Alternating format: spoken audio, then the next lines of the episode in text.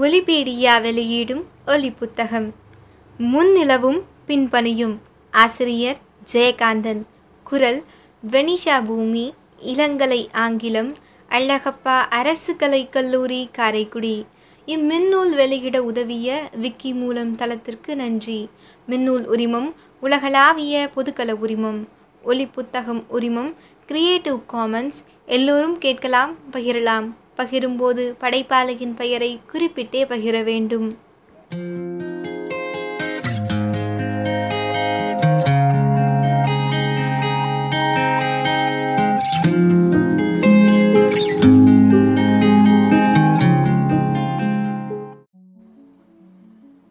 கிராமத்துக்கே அவர்களின் பெயர் மறந்துவிட்டது.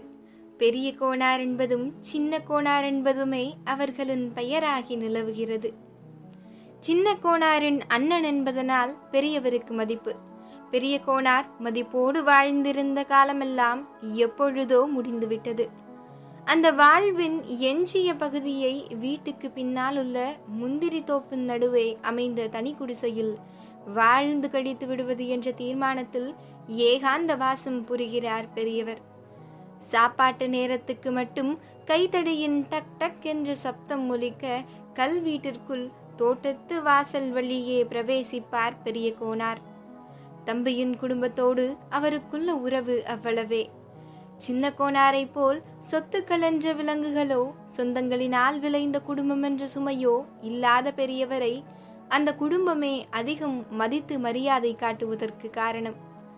குடும்ப தலைவராய் விளங்கும் சின்ன கோனார் அண்ணன் என்ற உறவுக்காக அந்த குடும்பத்தின் தலைமை பதவியை கௌரவ பதவியாய் பெரியவருக்கு தந்து எல்லா காரியத்துக்கும் அவர் அங்கீகாரம் பெற பணிந்து நிற்பதுதான். முப்பது வருஷங்களுக்கு முன் மனைவி இறந்த அன்றே சொந்தமென்ற சுமையை பெரியவரின் தோளிலிருந்து இறங்கிவிட்டது. அவள் விட்டு சென்ற ஐந்து வயது சிறுவன் சபாபதியை தனக்கொரு சுமையென்று கருதாமலும் சுமக்காமலும் இருந்து விட்டார் பெரியவர். அதற்கு காரணம் நாளோடு ஐந்தாக இருக்கட்டுமே என்ற நினைப்பில் தனது புத்திர சுமையோடு சபாபதியையும் சின்ன கோனார் ஏற்றுக்கொண்டதுதான். ஆனால் சபாபதி தன் பொறுப்பை தான் சுமக்கும் வயது வந்துவிட்டதாக நினைத்து கொண்டு பெரியவரின் எஞ்சி நின்ற சொத்துக்கள் என்ற விலங்குகளையும் அவன் கலற்றிவிட்டான். யாரையும் மதியாத அவன் போக்கும் இரண்டாவது உலக யுத்த காலத்தில் அவன் செய்ய முயன்ற வியாபாரங்களினால் விளைந்த நஷ்டமும் கை நிறைய பணம் இருக்கிறது என்று அகம்பாவத்தில் ஆடிய ஆட்டங்களும் பெரியவரை பாப்பராக்கின. பிறகொரு நாள் தனது ஏக புதல்வன் பட்டாளத்துக்கு ஓடி போனான் என்ற செய்தி கேட்டு பெரிய கோனார் தனது குடிசையில் ஓர் இரவு முழுவதும் அழுது கொண்டிருந்தார். தன் பிள்ளையின் செயலாலும் அவன் பிரிவாலும் மனமுடைந்த பெரிய கோனார் பண்டரிபுரம் போகும் கோஷ்டியுடன் சேர்ந்து கொண்டு ஊரூராய் திரிந்து யாசகம் புரிந்து இறுதியில் யாருமற்ற அனாதையாய் பக்தர்களின் உறவோடு பகவானை அடைந்து விடுவது என்ற முடிவோடு தேசாந்திரம் புறப்பட்டு கிராமத்தின் எல்லையை கடக்கும் போது சின்ன கோனாரின் கண்ணில் பட்டார்.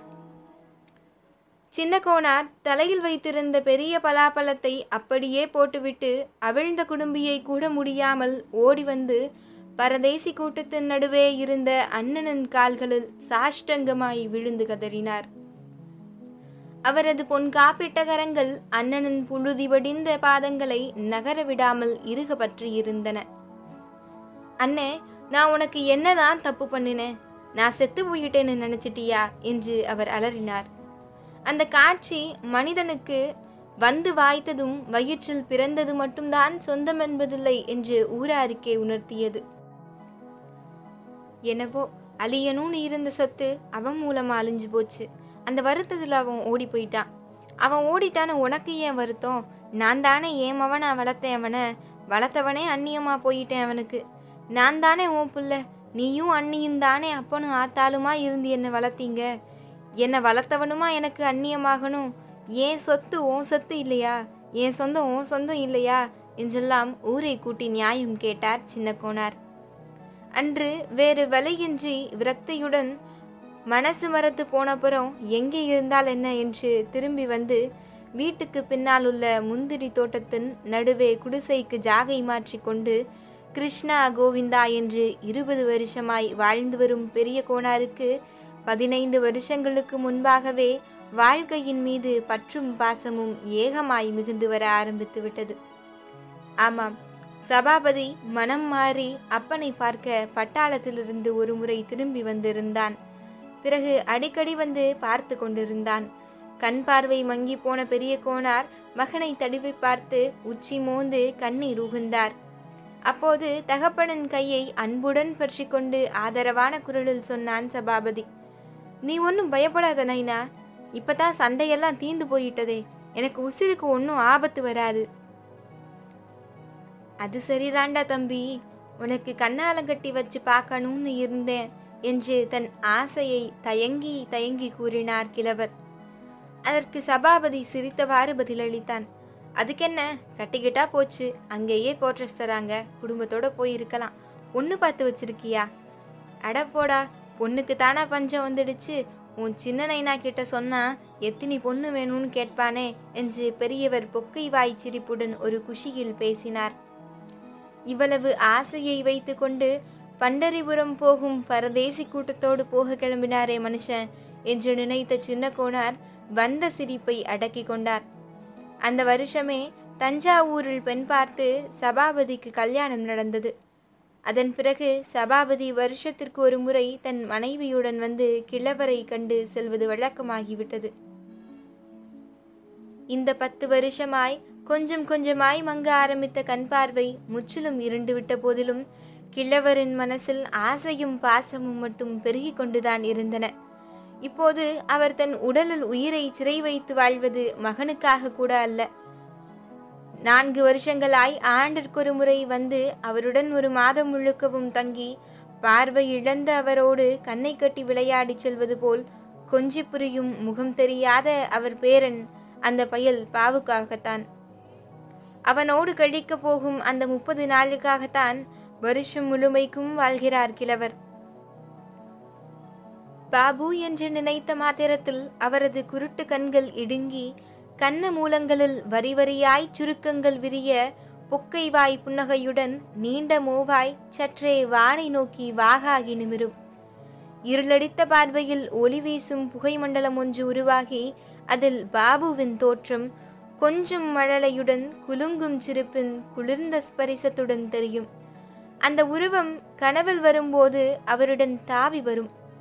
எத்தனையோ முறை தன்னை மறந்த லயத்தில் கிழவர் கைகளை நீட்டிக்கொண்டு பாபு என்று துள்ளி நிமிர்ந்து விடுவார்.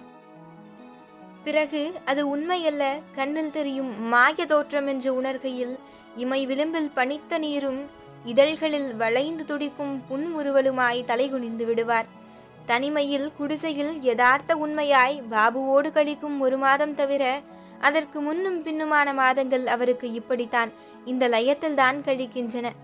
அது சரி அவர்தான் பாபுவை பார்த்ததே இல்லையே. அவர் கண்ணில் அவன் உருவம் தெரிவதெப்படி? தன் குழந்தை என்று பந்தம் பிறக்கவும் சொந்தம் கொண்டாடவும் தான் தன் குழந்தையின் முகம் தெரிய வேண்டும். குழந்தை மீது கொண்ட பாசத்தை கொண்டாட அந்த பக்தியை வழிபட ஒரு முகம்தான் வேண்டுமா என்ன? வானத்தில் திரிந்து கொண்டிருந்த கடவுளை மண்ணுக்கிறக்கி மல்லலை சிந்தும் குழந்தையாக்கி ஓடவிட்டு ஓடி துரத்தி கையை பிடித்திழுத்து நைய புடைத்தெடுத்து மடியில் கிடத்தி மார்பில் அணைத்து முத்தம் கொடுத்து முளைப்பால் அளித்து ஆம் கடவுளை குழந்தையாகவும் குழந்தையை கடவுளாகவும் கொண்டாடும் கலையையே பக்தியாக கொண்டாடும் வைஷ்ணவ குலத்தில் பிறந்தவராயிற்றே பெரிய கோனார். அவர் கண்களிலே தெரியும் தோற்றம் கண்ணன் தோற்றமே. எனினும் அவர் வழிபடுவது பாபுவின் நினைவைத்தான். போன வருஷம் பாபு வந்திருந்தபோது நன்றாக வளர்ந்திருந்தான். என்ன பேச்சு பேசுகிறான்? ஆனால் ஒரு வார்த்தையாவது கிழவருக்கு புரிய வேண்டுமே. அவன் ஹிந்தியில் அல்லவா பேசுகிறான்? ஒரு வார்த்தை கூட தமிழ் தெரியாமல் என்ன பிள்ளை வளர்ப்பு? என்று கிழவர் சில சமயம் மனம் சலிப்பார். இருந்தாலும் தன் பேரன் பேசுகிறான் என்பது முக்கியமே தவிர என்ன பாஷையாக இருந்தால் என்ன? என்ற குதூகலத்துடன் அவனை பேச வைத்து ரசித்து கொண்டிருப்பார். பாபுவை போல் சுத்தமாய் உடை உடுத்தி காலில் ஜோடு அணிந்து ஒரு பக்கம் அமைதியாய் உட்கார்ந்திருக்க இங்கே இருக்கும் இந்த பிள்ளைகளுக்கு தெரியுமா? ம்ஹும் தெரியவே தெரியாதாம். கிழவர் அப்படித்தான் சொல்லுவார். அந்த குடிசைக்கு மட்டும் அவனை தனியே அழைத்து வருவார். பின்னால் வரும் மற்ற குழந்தைகளை போ போ என்று விரட்டிவிட்டு பாபுவை நாற்காலியில் உட்கார வைத்து அவன் காலடியில் அமர்ந்து வாதுமை கல்கண்டு முந்திரி பருப்பு போன்றவற்றை ஒரு டப்பையில் அவனுக்காக சேர்த்து வைத்திருக்கும் தின்பண்டங்களை தந்து பாஷை தெரியாத அவனிடம் பேசி அவன் பேசுவதையும் ரசிப்பார் கிழவர். அவன் அவரை தாத்தா என்றுதான் அழைப்பான். அவரும் அவனுக்கு தாத்தையா என்று அவர்கள் வழக்கப்படி உச்சரிக்க பலமுறை சொல்லித் தந்தார். அவன் அதை மறுத்து நைனை தாத்தா என்று அவருக்கு கற்றுத்தந்தான் அப்போது அங்கே வந்த அவன் தாய் மீனா கிழவரிடம் விளக்கினாள். அவனுக்கு தமிழே பேச வர மாட்டேங்குது மாமா. இன்னும் ரெண்டு வயசு போனா கத்துக்குவான். அங்கே யாரும் தமிழிலே பேச மாட்றாங்க. அங்கே பக்கத்து வீட்டில் ஒரு சர்தார் தாத்தா இருக்காரு. நாலு பூரா அவர்கிட்ட தான் இருப்பான். உங்ககிட்ட வரமாட்டேங்கிறானே. அவர்கிட்ட மேலே ஏறி அவர் தாடியை பிடிச்சி இடுப்பான். அவரைத்தான் தாத்தா தாத்தான்னு கூப்பிட்டு வழகி போயிட்டான். அவருக்கும் பாபுவை பார்க்காம இருக்க முடியாது. ஊருக்கு புறப்படும் போது சீக்கிரம் வந்துடுங்கன்னு ஒரு பத்து தடவைக்கு மேலே சொல்லியிருப்பாரு இந்த சர்தார் தாத்தா என்று அவள் சொல்லி கொண்டிருக்கும் போது கிழவருக்கு தனக்கு சொந்தமான பேர குழந்தையை எவனோ வைத்துக்கொண்டு நாளெல்லாம் கொஞ்சி விளையாடி தன்னையும் விட அதிக நெருக்கமாகி அவன் பாஷையை கற்றுக் கொடுத்து தன்னால் தன் பேரனுடன் பேச முடியாமல் ஆக்கிவிட்ட அந்த முகமரியா சர்தார் கிழவன் மீது எரிச்சல் எரிச்சலாய் வந்தது. ஒரு ஏக்க பெருமூச்சு விட்டார். அந்த பெருமூச்சில் வருஷத்தில் பதினோரு மாதம் பாபுவோடு கொஞ்சுவதற்கு சர்தார் கிழவனுக்கு வழி இருந்த போதிலும் வருஷத்திற்கு ஒரு முறை ஒரு மாதம் அவனோடு கழிக்க தனக்கு வாய்ப்பிருக்கிறதே இதுவே போதும் என்ற திருப்தி உணர்வும் இருந்தது. ஒவ்வொரு தடவை பாபு வந்து செல்லும்போது அவனுக்கு ஒரு வயது கூடுகிறது என்ற மகிழ்ச்சியும் தனக்கு ஒரு வயது கழிந்து போகிறது என்ற வருத்தமும் கிழவருக்கு நெஞ்சை அடைக்கும். அடுத்த தடவை அவன் வரும்போது நான் இருக்கிறேனோ செத்து போகிறேனோ என்ற உணர்வில் அவர் கண்கள் கலங்கும். இந்த தடவை மீனாவுக்கு பேறு காலம். சபாபதி மனைவியை பிரசவத்திற்காக அவள் தாய் வீடான தஞ்சாவூருக்கு நேரே அழைத்து போய்விட்டான் என்று கடிதம் வந்தபோது கிழவர் தவியாய் தவித்தார். ஜபல்பூரிலிருந்து தஞ்சாவூருக்கு இந்த வழியாகத்தானே அவர்கள் போயிருக்க வேண்டும்? முன்கூட்டியே ஒரு கடிதம் போட்டிருந்தால் மூன்று மைலுக்கு அப்பால் இருக்கும் ரயிலடிக்கு போய் தன் பேரனை ரயிலில் பார்த்து வந்திருப்பார் அல்லவா கிழவர்? அந்த வருத்தத்தை தெரிவித்து சபாபதிக்கு கடிதம் கூட எழுதச் சொன்னார் சின்ன கோனார் மூலம். அவரும் எழுதினார். மனைவியை அழைத்து கொண்டு திரும்பி வருகையில் வழக்கம் போல் கிராமத்துக்கு வந்து ஒரு மாதம் தங்கி செல்வதாக சமாதானம் கூறி பதில் எழுதியிருந்தான் சபாபதி. பாபு வருவான் பாபு வருவான் என்று வீட்டு குழந்தைகளும் பெரிய கோனாரும் நாட்களை எண்ணிக்கொண்டு காத்திருந்தனர். கோணார் வீட்டுக்கு எதிரில் ஒரு ராந்தல் கம்பம் உண்டு. ராந்தல் கம்பம் என்றால் சீமை எண்ணெயை குடித்த போதையில் சிவந்த கண்களுடன் இரவெல்லாம் தெருவை காவல் புரியும் அசல் பட்டிக்காட்டு ராந்தல் கம்பம்தான். சிக்கனம் கருதியோ நிலாவை ரசிக்க எண்ணியோ அந்த ராந்தல் கம்பம் நிலா காலங்களில் உபயோகப்படுத்தப்படாமல் வெற்றுடலமாய் நிற்கும். இந்த ஓய்வு நாட்களில்தான் தெரு குழந்தைகள் நிலாவை கருதி அங்கே விளையாட வருவார்கள்.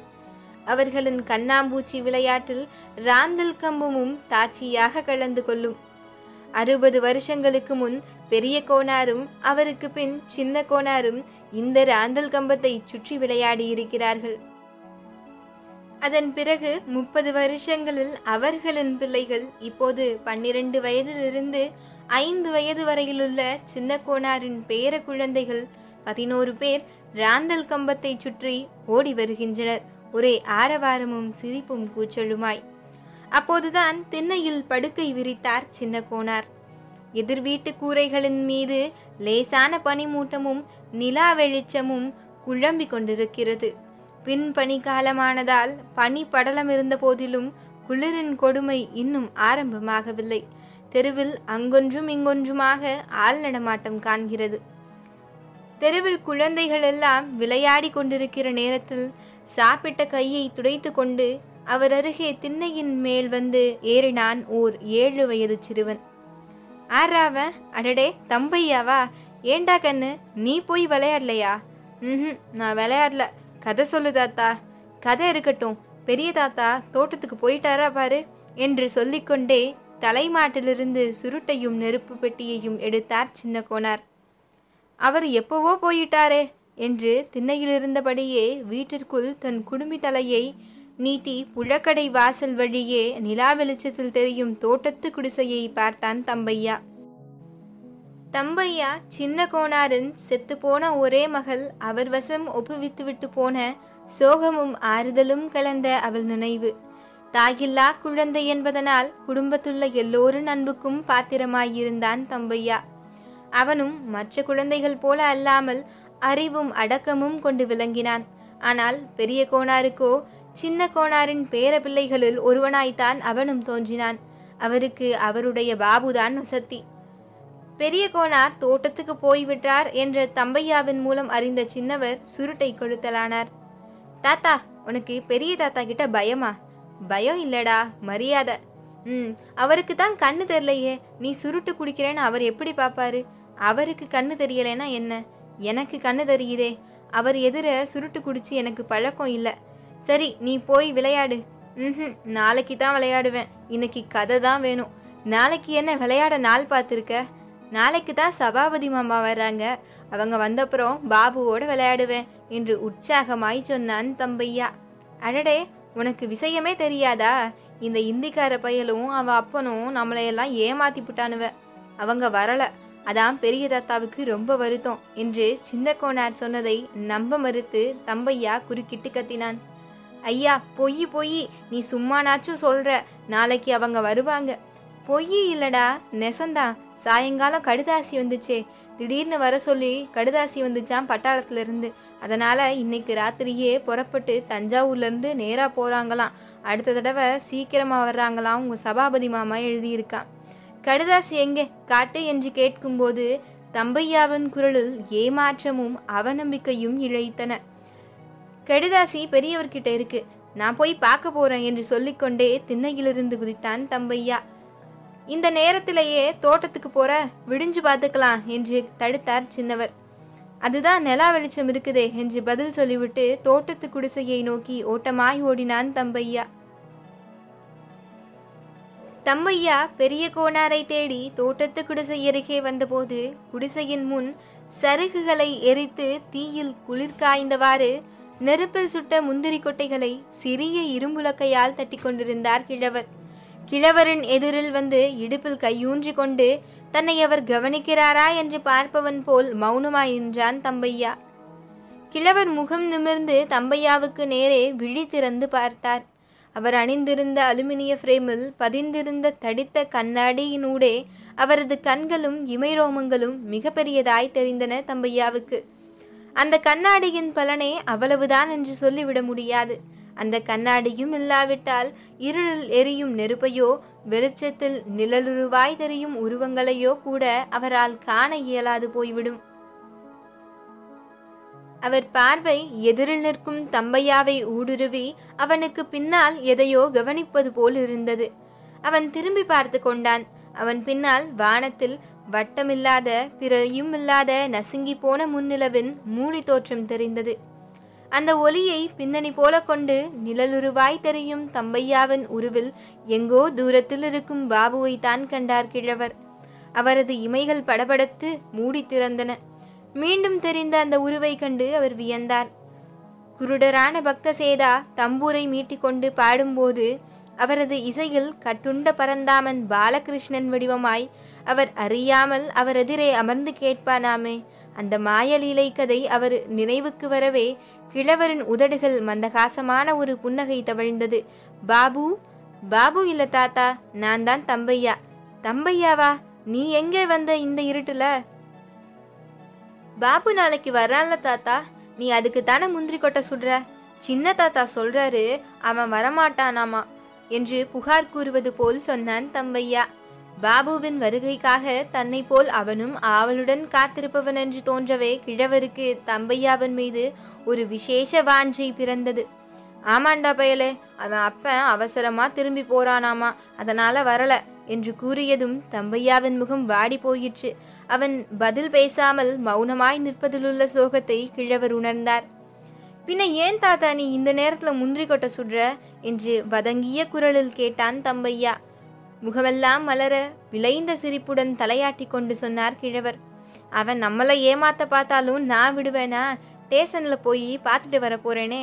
அதுக்காகத்தான் இது. அந்த பாபு பயலுக்கு முந்திரி பருப்புனா உசுறு. ரயிலு நம்ம ஊருக்கு விடிய காலையில வருது. அதனால தான் இப்பவே சுடுறேன். உட்காரு நீயும் உரி என்று சுட்டு மேலோடு தேய்ந்த முந்திரி கொட்டைகளை தம்பையாவின் முன் தள்ளினார் கிழவர். தம்பையாவும் அவர் எதிரே உட்கார்ந்து முந்திரி கொட்டைகளை தட்டி உரிக்க ஆரம்பித்தான். திடீரென்று கிழவர் என்ன நினைத்தாரோ தம்பையாவின் கையை பிடித்தார். அவன் கைகள் உரித்து கொண்டுதான் இருந்தன என்று நிச்சயமானதும் சொன்னார். நீ நல்ல பையனாச்சே கொட்டை கொஞ்சம்தான் இருக்கு. நீ திங்காத நாம தான் இங்க நிறைய திங்கணுமே. பாபுவுக்கு தான் அந்த ஊரில் இது கிடைக்கவே கிடைக்காது. நீ தான் நல்லவனாச்சே. இந்த கண்ணுசாமி தான் திருட்டு பய. உரிக்கிறேன்னு வந்து திருடி தும்மா என்று தம்பையாவை தாஜா செய்வதற்காக சின்ன கோணாரின் பேரன்களில் ஒருவனை திட்டினார். எனக்கு வேண்டாம் தாத்தா. கண்ணுச்சாமி என்னை பார்க்க வச்சு நிறைய தின்னான் அதனால தான் அவனுக்கு வயிற்று வலி வந்து வயிறே சரியில்லை. சாயங்காலம் கூட பாட்டி அவனுக்கு கசாயம் கொடுத்துச்சே என்று சொல்லிக்கொண்டே இருந்தவன் உரித்து வைத்த பருப்புகள் வெள்ளை வளையரென்று விக்கினமில்லாமல் முழுசாகவும் பெருசாகவும் இருப்பதைக் கண்டு திடீரென்று கேட்டான். ஏன் தாத்தா இதையெல்லாம் நீ பாபுக்காகன்னு பார்த்து பார்த்து பொறக்கி வச்சியா? எல்லாம் பெருசு பெருசா இருக்கே. ஆமா நிறைய வச்சிருந்தேன். கண்ணுசாமி நான் இல்லாத அப்போ வந்து திருடிட்டு போயிட்டான் என்று சொல்லும்போதே தான் ரொம்ப அல்பத்தனமாய் தம்பையாவையும் திருடுவானோ? என்று சந்தேகப்பட்டதற்காக வருத்தமுற்ற கிழவர் குலையுடன் சொன்னார். பரவாயில்ல நீ ரெண்டு எடுத்துக்கடா. பாபுவுக்கு தான் இவ்வளவு இருக்கே. அப்படியே உள்ள போய் மாடத்துல ஒரு டப்பா இருக்கு. அதை கொண்டாந்து இந்த பருப்பை எல்லாம் அதுக்குள்ள அள்ளி போடு என்றார். தம்பையாவுக்கு ஒன்றும் புரியவில்லை. முதலில் அவர் அதை தின்னக்கூடாது என்று எச்சரித்துவிட்டு இப்பொழுது தின்னச் சொல்லி வற்புறுத்துவது ஏன் என்று ஒரு வினாடி யோசித்தான். யோசித்து கொண்டே உள்ளே போனான். அந்த டப்பாவை கொண்டு வந்து எல்லாவற்றையும் அள்ளி வைத்தான். பிறகு கையில் ஒரு முந்திரி பருப்பை எடுத்து வைத்து கொண்டு கேட்டான். ஏன் தாத்தா என்ன திங்க சொல்ற? இல்லாட்டி பாபுவுக்கு நாளைக்கு வைத்த வலிக்கும் இல்ல? என்று பாபுவுக்கு வயிற்று வலி வராமல் இருப்பதற்காக தின்பவன் மாதிரி ஒன்றை எடுத்து வாயில் போட்டுக்கொண்டான் தம்பையா. கிழவர் தம்பையாவை தலை நிமிர்ந்து பார்த்தார்.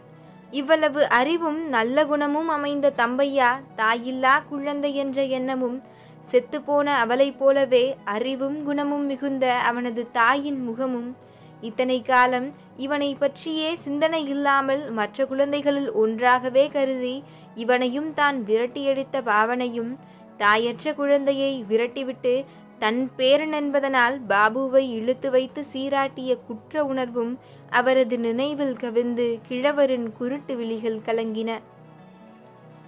எதிரில் நின்ற தம்பையாவை இழுத்து தோளோடு அணைத்து கொண்டார். அவர் உதடுகள் அழுகையால் துடித்தன. அவன் முதுகுக்கு பின்னால் கண்ணாடியின் இடைவெளியினூடே விரல் நுழைத்து இமை விளிம்பில் துடித்த கண்ணீரை துடைத்து கொண்டு பாசம் நெஞ்சில் அடைக்க உங்க அம்மா மாதிரி நீயும் ரொம்ப புத்திசாலியா இருக்க. பாவம் அவ தான் இருந்து அனுபவிக்க கொடுத்து வைக்கல. நீ நல்லா படிக்கிறியா? நல்லா படிச்சு கெட்டிக்காரனா ஆகணும் என்று தொடர்பில்லாத வாக்கியங்களை சிந்தினார். அவர் கழுத்தை நெருடியவாறு வாயிலிருந்த முந்திரி பருப்பை கன்னத்தில் ஒதுக்கி கொண்டு தாத்தா தாத்தா என்று கொஞ்சுகின்ற குரலில் அழைத்தான் தம்பையா. என்னடா வேணும்? நானும் உன் கூட டேஷனுக்கு வர்றேன் தாத்தா. பாபுவை பார்க்கறதுக்கு என்று கெஞ்சினான். விடிய காலம்பர வண்டிக்கு நான் இருட்டோட எந்திரிச்சு போவனே நீ எந்திருப்பியா? இருட்டுல எனக்கு பழக்கம் தடவிக்கிட்டே போயிடுவேன். உன்னை எப்படி கூட்டிக்கிட்டு போறது? என்று தயங்கினார் கிழவர். நீ கூட எதுக்கு தாத்தா இருட்டுல போகணும்? ராந்தல் விளக்க கொளுத்தி என் கையில கொடு. நான் விளக்க எடுத்துக்கிட்டு முன்னால நடக்கிறேன். நீ என் கையை பிடிச்சுக்கிட்டு வந்துடு என்று மாற்று யோசனை கூறினான் தம்பையா. ஆ கெட்டிக்காரன் தாண்டா நீ. சரி அப்ப நேரத்தோட போய் படு. விடிய காலையில வந்து எழுப்புறேன். நான் இங்கே தான் படுத்துக்குவேன். அங்கே தேடுவாங்களே. சின்ன தாத்தா கிட்ட சொல்லிட்டு தான் வந்தேன். சரி கைத்து கட்டில் மேல படுக்கை இருக்கு. அதிலிருந்து ஒரு சமுக்காலத்தையும் வெத்திலப்பட்டியையும் எடுத்து கொடுத்துட்டு கட்டிலே படுக்கையை விரிச்சு நீ படுத்துக்க என்று கிழவர் சொன்னதும் சமுக்காலத்தை எடுத்து அவருக்கு படுக்கை விரித்த பின் கயிற்று கட்டிலில் ஏறி படுத்து கொண்டான் தம்பையா. கிழவர் இரும்புரலில் டொக் டொக் என்ற வெற்றிலையை இடிக்க ஆரம்பித்தார். நடுச்சாமம் கிழிந்து முதல் கோழி கூவிய உடனே பெரிய கோனார் ரயிலடிக்கு புறப்பட ஆயத்தமாகி தம்பையாவையும் எழுப்பினார். தம்பையா குதூகலத்துடன் கண் விழித்து கயிற்றுக்கட்டிலிருந்து துள்ளி எழுந்து ஏன் தாத்தா என்று கண்களை கசக்கிக் கொண்டான். இப்பவே புறப்பட்டாதான் நேரம் சரியா இருக்கும். வெளியில தொட்டியில தண்ணி வச்சிருக்கேன். போய் முகத்தை கழுவிக்க என்றதும் தம்பையா குடிசை கதவை திறந்து கொண்டு வெளியே வந்தான். அப்பா என்று பற்களை கடித்து மார்பின் மீது சட்டையை இழுத்து மூடிக்கொண்டு நடுங்கினான் தம்பையா. வெளியே எதிரிலிருக்கும் மரங்கள் கூட தெரியாமல் பனிப்படலம் கனத்து பரவி பார்வையை மறைத்தது. தாத்தா ஒரே பனி குளிரு என்று குரல் நடுங்க கூறினான் தம்பையா. தாத்தா குடிசைக்குள் விளக்கு வெளிச்சத்தில் கிருஷ்ணன் படத்திற்கு எதிரே அமர்ந்து உள்ளங்கையில் திருமண்ணை குழைத்து கொண்டு நாமமிட்டு கொண்டே சிரித்தார். வயலே உனக்கு வயசு ஏழு எனக்கு எழுபது பச்சை தண்ணியில் குளிச்சுட்டு வந்திருக்கேன். நீ முகம் கழுவுறதுக்கே நடுங்குறியா? முதல்ல அப்படித்தான் நடுங்கும். அப்புறம் சுகமா இருக்கும். தொட்டியில தான் தண்ணி நிறைய இருக்கே. ரெண்டு செம்பு மேலுக்கும் ஊத்தி குளிச்சுடு. தலையில ஊத்திக்காத. உன் குடுமி காய நேரமாகும். சீக்கிரம் நாளையாவது என்று அவசரப்படுத்தவே தம்பையா சட்டையையும் நிஜாரையும் அவிழ்த்தெறிந்துவிட்டு ஒரே பாய்ச்சலாய் தொட்டி அருகே ஓடினான். சற்று நேரத்துக்கெல்லாம் தபதபவென தண்ணீர் இறைக்கின்ற சப்தத்தோடு அடிவயிற்றில் மூண்ட கிளுகிளுப்புணர்வாலும் குளிராலும் தம்பையா போடும் கூக்குரலை கேட்டு கிழவர் வாய்க்குள் சிரித்து கொண்டார். ராந்தல் விளக்கையும் கொளுத்து வைத்துக்கொண்டு முந்திரி பருப்பு டப்பாவுடன் தம்பையா குளித்து முடித்து வரும் வரை காத்திருந்தார் கிழவர். நான் ரெடி தாத்தா போகலாமா? என்று கூக்குரலுடன் அழுந்தவாறு சுற்றியிருந்த குடுமி தலையை கலைக்காமல் சரி செய்து கொண்டு வந்தான் தம்பையா. ராந்தலை தம்பையாவிடம் கொடுத்துவிட்டு ஒரு கையில் முந்திரி பருப்பு டப்பாவும் இன்னொரு கையில் தடியுமாக புறப்பட்டு குடிசை கதவை சாத்தும் போது என்னவோ நினைத்து தம்பையா இதை கொஞ்சம் புடி வரேன் என்று சொல்லிவிட்டு போனார். பிறகு வெளியில் வந்தபோது தம்பையாவிடம் ஒரு நாணயத்தை தந்து இது ஒரு ரூபா தானே? என்று கேட்டார். தம்பையா அந்த முழு ரூபாய் நாணயத்தை பார்த்து ஆமாம் என்றான். பிறகு பாபுவை பார்த்து வெறுங்கையோட அனுப்புறது? என்று சொல்லிக்கொண்டே இந்த ரூபாயை பாபுவுக்காக இடுப்பில் சொருகிக் கொண்டார். மெயின் ரோட்டுக்கும் கிராமத்துக்கும் நடுவேயுள்ள ஒற்றையடி பாதையின் வழியே அவர்கள் நடந்தனர். அவர்கள் இருவரும் ஒற்றையடி பாதையில் ஒரு மைல் நடந்த பின் பிரதான சாலையான கப்பிக்கல் ரஸ்தாவில் ஏறிய போது பனிமூட்டத்தின் கணத்தை அவர்கள் உணர முடிந்தது. எதிரே சாலையே தெரியாமல் வலியடைத்தது போல் இருந்தது. தரையெல்லாம் பனி ஈரம் மரங்களோ காடுகளோ இல்லாததாலும் சாலை உயர்ந்து இருப்பதாலும் ஊதல் காற்று வீசுவதாலும் குளிர் அதிகமாயிற்று. கிழவர் தன் தோல் மீது கிடந்த துண்டை எடுத்து நான்காய் மடித்து தம்பையாவின் தலையில் போர்த்தி முகவாய்க்கு கீழே இரண்டு துண்டின் முனைகளையும் சேர்த்து முடிந்து கட்டிவிட்டார். தனது பேரனை பார்க்க இந்த குளிரில் தான் போவது சரிதான். இவனும் ஏன் இத்தனை சிரமத்துடன் தன்னோடு வருகிறான் என்று நினைத்தார் கிழவர். அதை அவர் அவனிடம் கேட்டபோது அவன் உண்மையை ஒழிக்காமல் கூறினான்.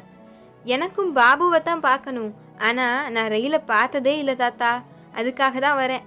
அதோட கண்ணு தெரியாத நீ இருட்டில் கஷ்டப்படுவியே. உனக்கும் துணையா இருக்கலாம்னு தான் வரேன். தம்பையா பேசும் ஒவ்வொரு சமயமும் கிழவருக்கு அவன் மீது உண்டான அன்பின் பிடிப்பு வலுவுற்றது. அந்த நெடிய சாலையில் இரண்டு மைல் தூரம் நடந்த பின் ரயில் வருவதற்கு ஒரு மணி நேரத்திற்கு முன்பாகவே இருள் விலகுவதற்கு உள்ளாகவே அவர்கள் இருவரும் அந்த சிறிய ரயில்வே ஸ்டேஷனை வந்தடைந்தனர். அவர்கள் வந்த நேரத்தில் ரயில்வே ஸ்டேஷனில் ஒரு ஜீவன் கூட இல்லை. ஹோவென்ற தனிமையும் பனி கவிழ்ந்த விடியற்காலை இருளும் இதுவரை பார்த்திராத அந்த பிரதேசமும் தம்பையாவுக்கு மனதுக்குள் ஒரு திகிலை கிளப்பிற்று. அவன் தாத்தாவின் கைகளை இறுக பற்றி கொண்டான். அவர்கள் இருவரும் ஸ்டேஷனுக்குள் கிடந்த ஒரு பெஞ்சின் மீது முழங்கால்களை கட்டிக்கொண்டு அமர்ந்திருந்தனர். கிழவர் குளிருக்கு இதமாய் இடுப்பு வேட்டியை அவிழ்த்து உடல் முழுவதும் போர்த்தி கொண்டார். சட்டையில்லாத உடம்பு எவ்வளவு நேரம் குளிரை தாங்கும்? வெகு நேரத்துக்கு பின் போர்டர் வந்து மணியடித்தான்.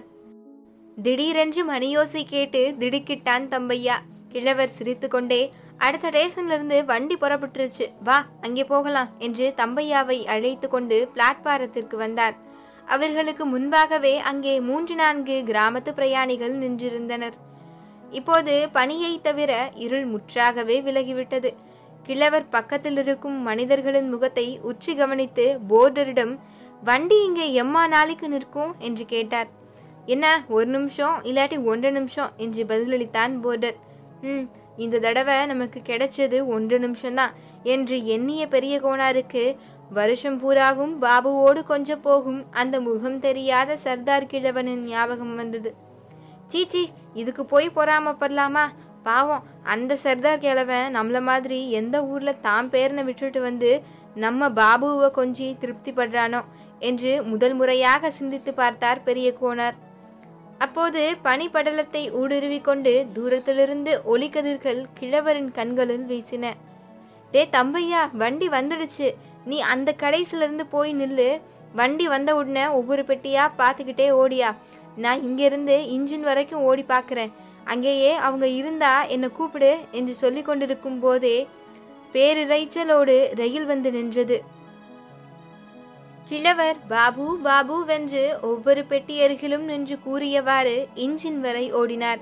தம்பையா இன்னொரு கோடியில் சவாதி மாமா மீனா மாமி பாபு என்று கூறிக்கொண்டே ஓடி வந்தான். எல்லா பெட்டிகளின் ஜன்னல் கதவுகளும் குளிருக்காக அடைக்கப்பட்டிருந்தன. பாபு பாபு என்ற தவிப்பு குரலுடன் கிழவர் இன்ஜின் வரை ஓடி வந்து விட்டார். அவருடைய பாபுவை அவர் காணவில்லை. அவன் எந்த பெட்டியில் சுகமாக தூங்கிக் கொண்டிருக்கிறானோ? இந்த பணியிலும் குளிரிடும் பாசமென்ற நெருப்பில் குளிர் காய்ந்து கொண்டு ஒரு குருட்டு கிழவன் தனக்காக வந்து நிற்பான் என்று அவனுக்கு தெரியுமா என்ன? வண்டி புறப்படுவதற்காக முதல் மணி அடித்து விட்டது.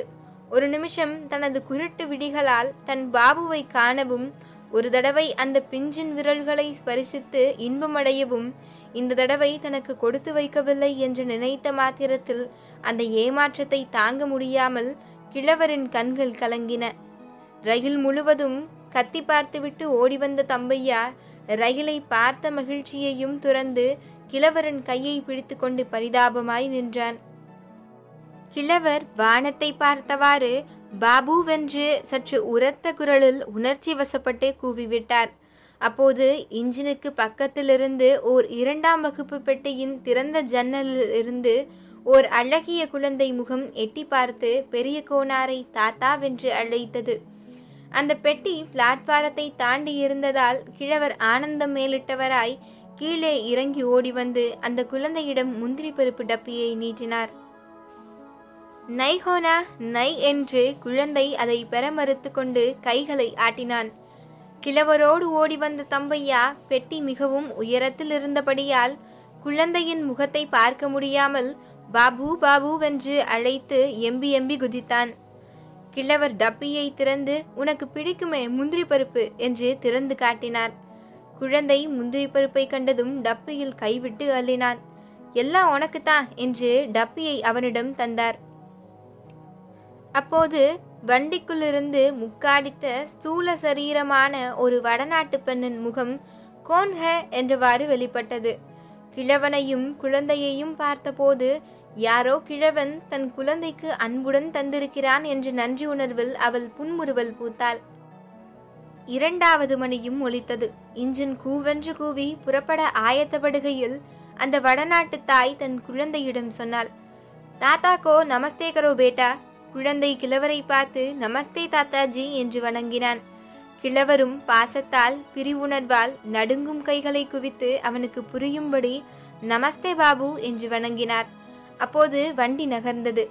வண்டி நகர்ந்த போதுதான் அவருக்கு திடீரென்று நினைவு வர இடுப்பிலிருந்து ஒரு ரூபாய் நாணயத்தை அவசர அவசரமாய் எடுத்து கொண்டோடி குழந்தையிடம் நீட்டினார். அதை கண்ட அந்த வடநாட்டு பெண்மணிக்கு எங்கோ தூரத்தில் பிரிந்திருக்கும் தன் கிழத்தந்தையின் ஞாபகம் வந்தது. அவள் கண்கள் கலங்கின. கலங்கிய கண்களுடன் தன் மகனிடம் கிழவர் தரும் ரூபாயை வாங்கி கொள்ளும்படி ஹிந்தியில் கூறினாள். சிறுவனும் அதை பெற்றுக்கொண்டு கிழவரை நோக்கி கரமசைத்தான். வண்டி விரைந்தது. சபாபதி தூங்குகிறானா மீனா? எழுந்ததும் சொல்லு என்று கிழவர் கூறியது அவர்கள் காதில் விழுந்திருக்காது. வண்டி மறையும் வரை தம்பையாவும் கிழவரும் பிளாட்பாரத்தில் நின்றிருந்தனர். கிழவர் கண்களில் வழிந்த கண்ணீரை துடைத்துவிட்டு கொண்டு ஒரு நிம்மதி உணர்வில் சிரித்தார். அடுத்த தடவை பாபு வரும்போது நான் இருக்கேனோ செத்து போயிடுறேனோ என்று வழக்கம் போல் நினைத்து கொண்டார். தம்பையா தும்மினான். இதென்ன அபசகுணம் மாதிரி தும்முறானே என்று கிழவர் அவனை பார்த்தபோது தம்பையா இரண்டாவது முறையும் தும்மி சுபசகுணமாக்கினான். தம்பையாவை கிழவர் மார்புற தழுவிக்கொண்டார் இனிமேல் பதினோரு மாதங்களுக்கு அவன்தானே அவருக்கு துணை?